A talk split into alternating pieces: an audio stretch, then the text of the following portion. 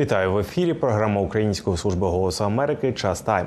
Я її ведучий Олексій Коваленко.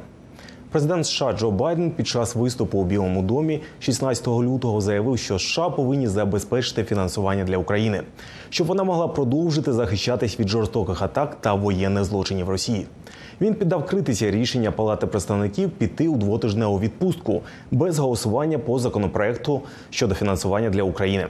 Палата представників Конгресу США пішла на канікули без винесення на голосування додаткового фінансування для підтримки України. Законопроект про додаткове фінансування для України, Ізраїлю та Тайваню пройшов цього тижня схвалення Сенату. Однак у палаті представників законопроект зазнав спротив.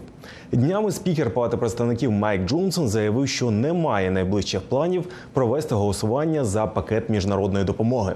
Законодавці повернуться до роботи після перерви 28 лютого.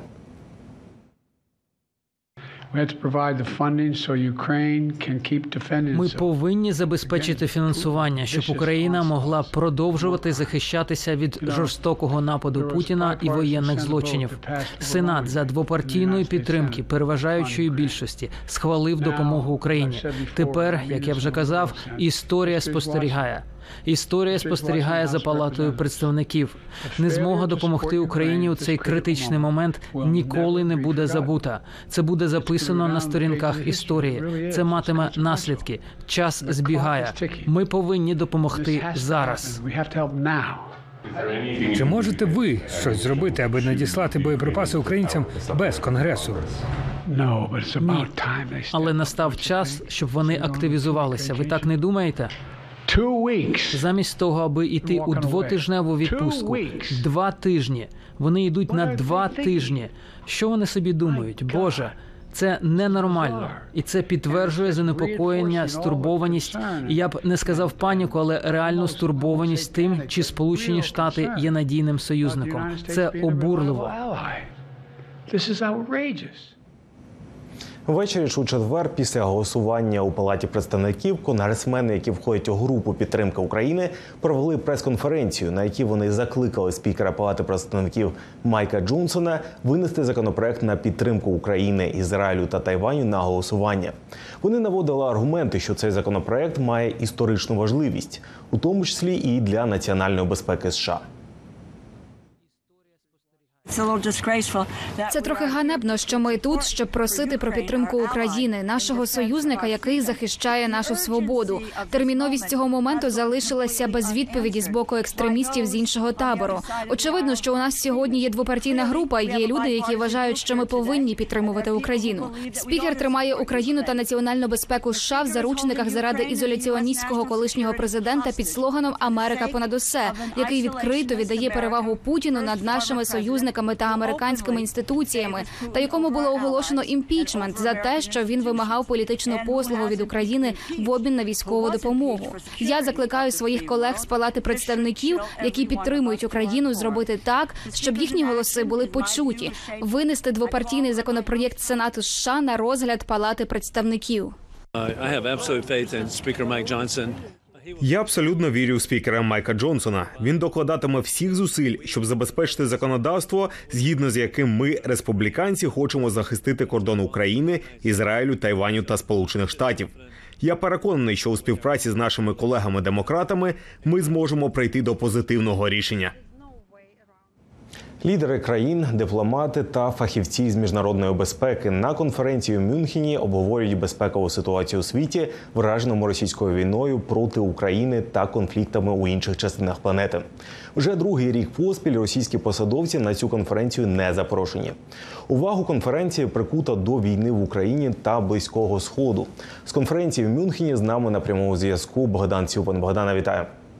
Вітання Богдане. Багато уваги у промовах на конференції в Мюнхені було про Україну, у тому числі, от і у промову віце-президентки США Камали Гарріс. Що ти почув про Україну, і чи насправді Україна була у центрі уваги? Ну, сьогодні лише буквально щойно закінчився перший день триденної конференції, і напевне більше ми будемо чути про Україну завтра, коли очікують виступу українського президента Володимира Зеленського, який вже був у Німеччині сьогодні зранку у Берліні. Потім він відбув до Парижа і очікують, що або він зараз е, в дорозі е, сюди до Мюнхена, е, чи завтра зранку прибуде, щоб щоб уже виступати. Але якщо говорити про Україну, то попри те, що ця конференція е, про загальну глобальну безпеку Україну згадували практично всі. Проте я би сказав, що сьогодні, у перший день, найгучніше, найтвердіше питання підтримки України, потреби підтримки України пролунало від віце-президентки США Камали Гарріс.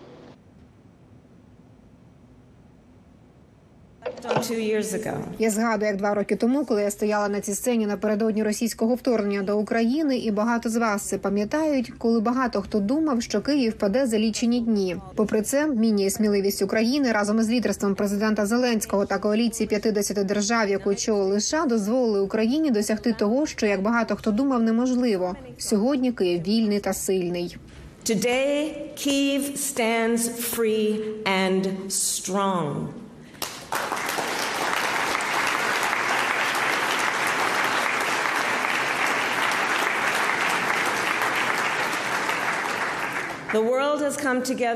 Світ об'єднався за лідерства США, щоб захистити основоположні принципи суверенітету і територіальної цілісності, щоб зупинити імперіалістичного авторитариста від підкорення вільного демократичного народу. Не помиляйтеся, війна Путіна вже стала очевидним провалом для Росії. Україна повернула більш ніж половину території, які Росія окупувала на початку конфлікту, зокрема завдяки масштабному постачанню американської та європейської зброї. Російські війська зазнали значних невдач, втратили дві третини своїх танків і понад третину свого флоту у Чорному морі. Через путінську агресію і безрозсудність Росія також втратила понад 300 тисяч вбитими і пораненими.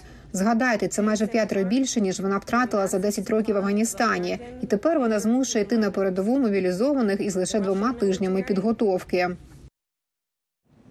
Богдана, от про які рецепти для безпеки для України обговорювали на цій конференції? Насправді, те, що ми почули сьогодні, я нагадаю знову ж таки, що це лише перший день конференції. Рецепт насправді простий. Ми чули його досі. Ми почули його сьогодні, і напевне будемо чути чути і далі. Продовжувати і зміцнювати підтримку України. Це лунало від усіх, тому що і, зокрема, за словами віце-президентки Гарріс і інших, підтримуючи Україну, світ захищає свої принципи, захищає свою безпеку і захищає міжнародний порядок, який має полягати у тому, що діють закони, а не принцип хто сильніший. І сьогодні, після візиту до Німеччини, президент України Володимир Зеленський прибув до Франції. А завтра ж очікується його виступ у Мюнхені. Які повідомлення очікують почути від Зеленського? Я підозрюю, що знову ж таки український президент буде нагадувати світові про те, що Україна воює, Україна воює, захищаючи себе, а також захищаючи той світовий порядок, який принаймні у Європі упродовж понад півсторіччя все ж таки підтримував переважно мир, яким, яким користувалися насамперед представники Західної Європи. І я очікую, що президент України завтра знову буде наполягати і закликати світ на тому, що допомога Україні є допомогою порядку в усьому світі і миру в усьому світі. Богдан, ти згадав порядок і мир у всьому світі. На конференції говорили звичайно і про інші виклики для світової безпеки. Можеш розказати про що саме йшлось?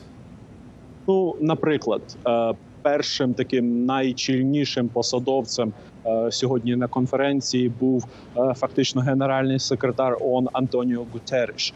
І він, я б сказав, можливо, е, навіть не дуже приємно для людей пов'язаних з Україною. Він про Україну багато не говорив, але він говорив загалом про проблеми і війни у світі. Він, окрім України, він згадав також, наприклад, війну у Судані, і також у я б сказав на е, рівні, можливо, навіть з Україною на порядку денному за кількістю згадок є е, війна на близькому сході, війна е, Ізраїлю проти Хамасу у смузі Газа. Богдане, чи коментували під час конференції повідомлення про ймовірну смерть російського політика Олексія Навального?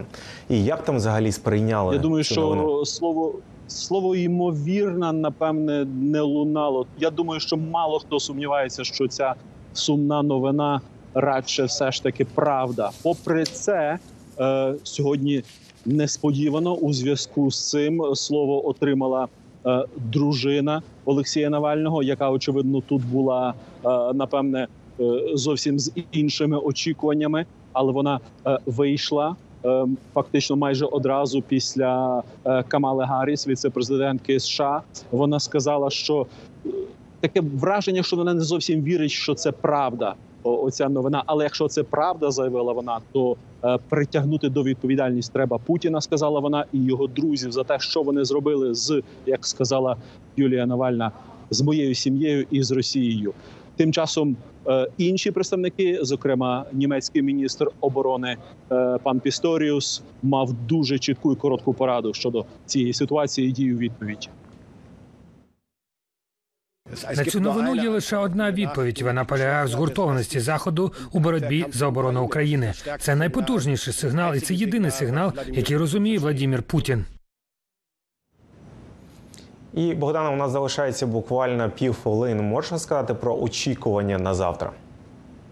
Ну я вже сказав, що завтра ми очікуємо тут українського президента. День відкриє фактично господар зустрічі, канцлер Німеччини Олаф Шольц. Тоді е, буде е, президент Зеленський. Я очікую, що можливо він буде розповідати про ті угоди, які він підписав про співпрацю у галузі безпеки. Е, буквально сьогодні з Німеччиною і Францією. Е, Є очікування, сподівання, що інші країни долучаться до, до таких договорів. Так що завтра про Україну напевне тут у Мюнхені будуть говорити більше. Дякую дуже тобі, Богдане. На прямому зв'язку з Мюнхенської конференції був Богдан Цюпин. Ми ж продовжуємо. Президент США Джо Байден висловив співчуття родині російського політика Олексія Навального, який, згідно з повідомленнями з Росії, помер 16 лютого у в'язниці. За словами Байдена, Навального отруїли та утримували у в'язниці за сфабрикованими злочинами, але це не завадило йому бути потужним голосом правди. Він також назвав Путіна відповідальним за смерть Навального. I'm literally Я буквально не здивований і обурений оприлюдненими новинами про Олексія Навального. to the Він сміливо протистояв корупції, насильству, усім поганим речам, які робив уряд Путіна. У відповідь Путін наказав його отруїти, затримати та притягнути до відповідальності за сфабриковані злочини. Його кинули до в'язниці, тримали в ізоляції. Навіть це не завадило йому кричати про брехню. Навіть у в'язниці він був потужним голосом правди.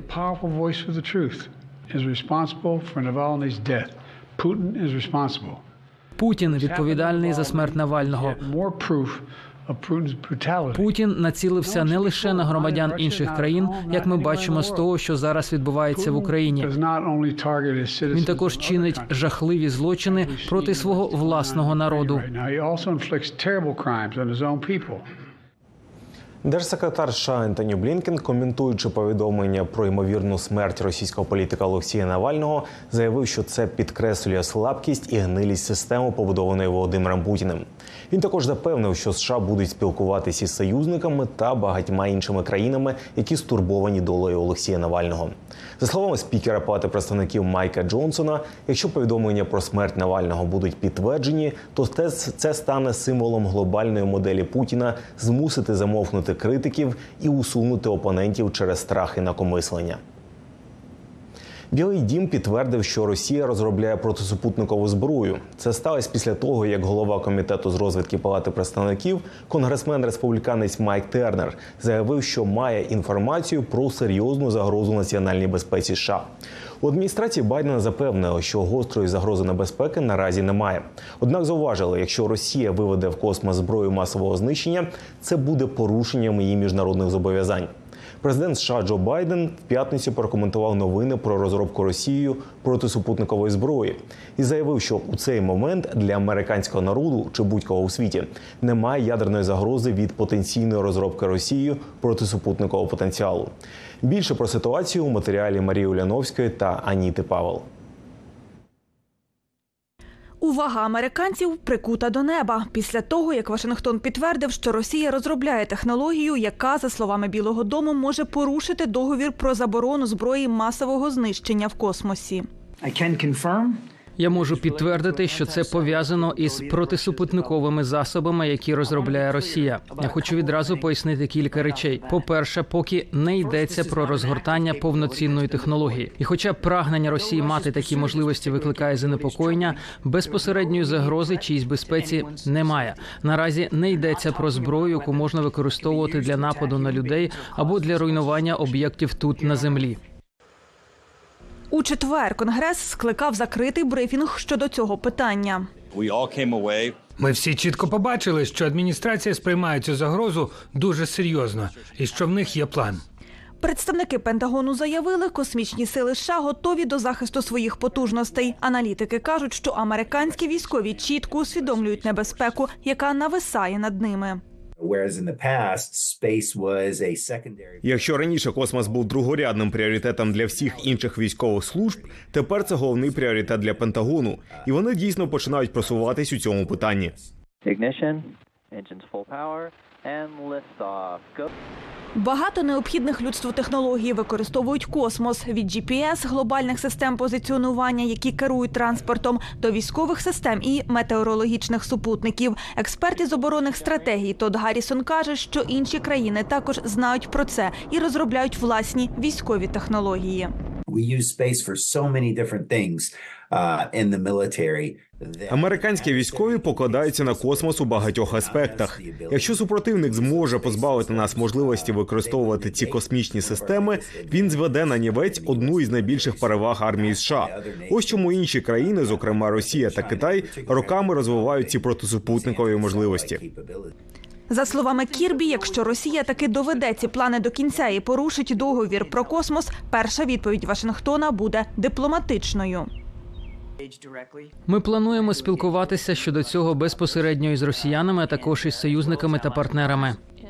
Експерти з контролю над озброєнням зазначають, що договір 1967 року не передбачає наслідків за його порушення, але кажуть вони, це насторожить інші великі держави. This would affect. Це вплине на світову економіку, суспільство в цілому. Китай та Індія, країни, з якими Росія має кращі відносини ніж з нами, будуть дуже стурбовані. Тож я думаю, буде гостра відповідь. Цього може бути достатньо, щоб спонукати Росію відступити. Аніта Павел, Марія Уляновська, Голос Америки. Після початку повномасштабного вторгнення Росії в Україну разом із мільйонами українців район бойових дій залишив і домашній дитячий будинок родини Шунда. Херсонське подружжя створило будинок у 2006 році. З того часу Віктор і Наталія виховували 14 прийомних дітей. Навесні 22-го вони були змушені приїхати у Хмельницьку область, де прийняли нових дітей. Про мрію повернутись додому подружжя розповіло Тетяні Кукуріці та Сергію Рибчинському. Це цей бусик. І це цей бусик нас спас. Всі загрузилися сюди. Хоч він і шестимець, місний, звісно, да, ну, нарушали всі правила, загрузилися і поїхали. Дуже ще херсонські номера. А там осталося на Наталія та Віктор Шунда з Херсонської області. До 2021 року мешкали у Високопіллі. За кілька місяців до повномасштабного вторгнення Росії родина переїхала у місто Апостолове на Дніпропетровщині. Там було більше можливостей для розвитку дітей. Обжитися не встигли. Почалася війна. Е, Самольоти летять, підплигуємо, то ну страшно. Вони боялися. То наче у погрібі їм облаштовувати одіяла, все зносить, світ, тепло проводить туди. Та потім я оце один день вішала стірку, і ото ракета як гепнула в нас там, я підплигнула метр. У кажу, ні, не хочу, давай їдемо куди-небудь. І ми ото зібралися і уїхали. Зупинилися на Хмельниччині. З собою взяли дуже мало. Те, що вмістилося в авто. Два собаки та найцінніше архівні фото. Це в нас дочка прийомна забор обмальовувала. Вона так красиво малювала, воно. Наталія та Віктор Шунда завжди мріяли про велику родину. У 2006 році, коли власні діти виросли, подружжя створило будинок сімейного типу. Маємо 16 прийомних дітей і 8 внуків, і вже одна правнучка в нас. Якось так, життя, не знаю. Да, всі діти хороші, ті, що вийшли, в нас всі хороші діти. Віктор та Наталія беруть вихованців з дитячих будинків або будинків-інтернатів. Перших членів родини шукали самостійно. Зараз прихистити дітей пропонує соцслужба. Всі діти в нас херсонські. Херсонські. О, із області, з Високопілля, там району, все. Назарчик тільки вже тут. Кам'янець-Подільський. Зараз у сім'ї семеро дітей: двоє дівчаток та п'ятеро хлопчиків. Дмитро старший полюбляє риболовлю та спорт.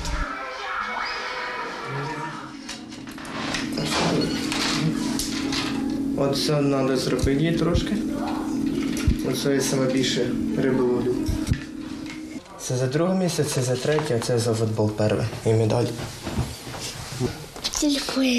Наймолодшого Назарчика сім'я прихистила вже на Хмельниччині. Максим, Руслан та Данило рідні брати. Вони з Херсона. Дівчатка Тетяна та Альона сестри. Тетяна захоплюється малюванням. Альона грає у футбол. Всі ж діти талановиті. А якщо ж е, та любить малювати, той співати, в нас е, цей все розбирає Руслан. Все, що можна. Конструктор. Він конструктор. От щоб йому не дало, він все розбере. Все він не то, що там зло умисло, він просто, от ми кажемо, з нього буде людина, він може хати буде строїти. Родина планує повернутися в Апостолове. Влітку минулого року сім'я навіть їздила на Дніпропетровщину. Втім, поки там небезпечно, вирішили залишитися на Хмельниччині. Купили шланги та Тим часом соцслужба запропонувала Віктору та Наталії прихистити ще четверо дітей: двох хлопчиків та стільки ж дівчаток з полону Хмельницької області. Тетяна Кукуріка, Сергій Рибчинський для Голосу Америки з Копачівки на Хмельниччині. У США американські та українські волонтери розпочали вже другий онлайн-аукціон під назвою Ікони рятують життя. Його мета допомогти зібрати 150 тисяч доларів для Львівського обласного центру служби крові. Більша частина лотів це ікони, які створені на дошках ящиків із під військової амуніції. 35 українських іконописців об'єднали свої зусилля, щоб створити ікони на продаж у США. З ініціаторами аукціону та покупцями спілкувались Ірина Соломка та Павло Терехов. Я знаю, що цей автор розповідає, що він сприймає дрон як сучасного ангела. І так розумію, що цей сюжет іде Ки- Київська область, він пише, Київщина, так? Березень 22-го. Ми бачимо, то радянський такий ще старий, такий совєтський е, ящик від амуніції, ну чи дошка. Але виглядає, що хлопчик, який має велику надію на те, що е, ЗСУ зможуть допомогти і допомагають. Ця ікона, яка виставлена на онлайн-аукціоні, коштує, за словами мистецтвознавиця та волонтера Олександра Демко, тисячу доларів. Це так звана сучасна ікона, яка дозволяє автору по-своєму інтерпретувати сакральний сюжет. Для основи таких ікон використані дошки ящиків від снарядів та набоїв. Після 2014 року були спроби, але вже в такому більше масштабному е, понятті е, це перше пер- це перше використання е, ящиків для амуніції військової амуніції совєтського періоду. Можливо, частково українського, а зараз, от моя виставка, що зараз відбувається, це е, ящики від амуніції і німецьких, е, е, скажімо, поставщиків, американські ящики, англійські ящики. І воно таким чином стає повністю унікальною річчю. Військові артефакти, перетворені на мистецькі твори, набули важливого символізму та популярності ще з 2014 року, каже Андрій Дячишин, засновник благодійного фонду Завжди Україна. З початку повномасштабного вторгнення цей фонд передав силам оборони України понад 70 автомобілів. Вдячні військові дарують предмети символи війни. Бі- Більшість тих книжок, це як завжди, там знаєте, військові їдуть, вони питаються, а що вам там привезти? Та? От, а ми кажемо, ну, в нас є тариф 2 шеврони, та? От, але як ви там зможете нам щось привезти, якісь те, що можна привезти, та? Ну, то ми будемо вдячні. До участі у проєкті запросили 35 сучасних українських іконописців, які намалювали та безкоштовно передали 50 творів. Ми зробили таку невеличку виставку. Тиждень вони побули в у, у Львові. Потім ми їх спакували, ем, провели переговори. Ну і відправили в Сполучені Штати. У Сполучених Штатах Олександр Демко домовився з одним із популярних онлайн-аукціонів, щоб лоти розмістили безкоштовно. Це зекономило майже дві тисячі доларів. будь-який покупець, який навіть в мене є продані речі е, ну, в Європу, так який попише в пошуку, е, наприклад, ікона, сучасна ікона, українська ікона, він може побачити наш каталог і може відповідно за нього тор- торгуватися за конкретну якусь річ. І так воно і сталося, тому що, наприклад, одна ікона, яку ми виставили за 1000 доларів, продалася за 2800. І її купила церква, яка робить історична церква зі штату Делавер, яка робить е, реставрацію, і вона там буде знаходитись в них як такому почесному місці, як згадка з табличкою. Е, Тобто, ми бачимо, що я бачу, що як і група людей, так і індивідуально в Америці багато людей хочуть підтримати Україну. Стартова ціна ікон від 300 до 1000 доларів. Під час першого онлайн-аукціону, який проходив у грудні, вдалося продати майже половину ікон та отримати більше 13 тисяч доларів. Це такий правильний підхід. Так щось починається. Всі ціни дуже демократичні. Ми починаємо 300, 400, 450, для того, щоб людей зацікавити. Але якщо є інтерес, достатньо двох людей, щоб з тої ціни воно коштувало 1400. Е, І так сталося, наприклад, у нас одна ікона продалася, яка починалася за 1000, продалася за 2800, ще одна річ, яка починалася з 1000, вона продалася також за 2400. Тобто це добрий прецедент, де ми як мінімум подвоїмо стартову ціну. Покупці були не лише зі Сполучених Штатів, а й з Китаю, Іспанії та Австрії. покупець, якому я завіз Бруклін е, ікону, що він має інтерес до мілітаристської тематики американської, до церковної громади, яка як громада зібрала гроші, щоб купити таку річ. До людей, якась пані з Відня, е, хтось з Техасу. Ендрю Джуде один із тих, хто взяв участь в аукціоні. Він директор галереї в одному з коледжів у Пенсильванії. Ікону купив для власної колекції. Це дивовижно. Той факт, що для ікон використали дошки від ящиків, а не традиційні панелі, говорить про сучасний момент і загрозу, з якою зараз зіштовхнулися українці. Те, що знаряддя війни чи певний елемент війни використовується або переробляється на об'єкт краси, а також на предмет поклоніння, захоплює.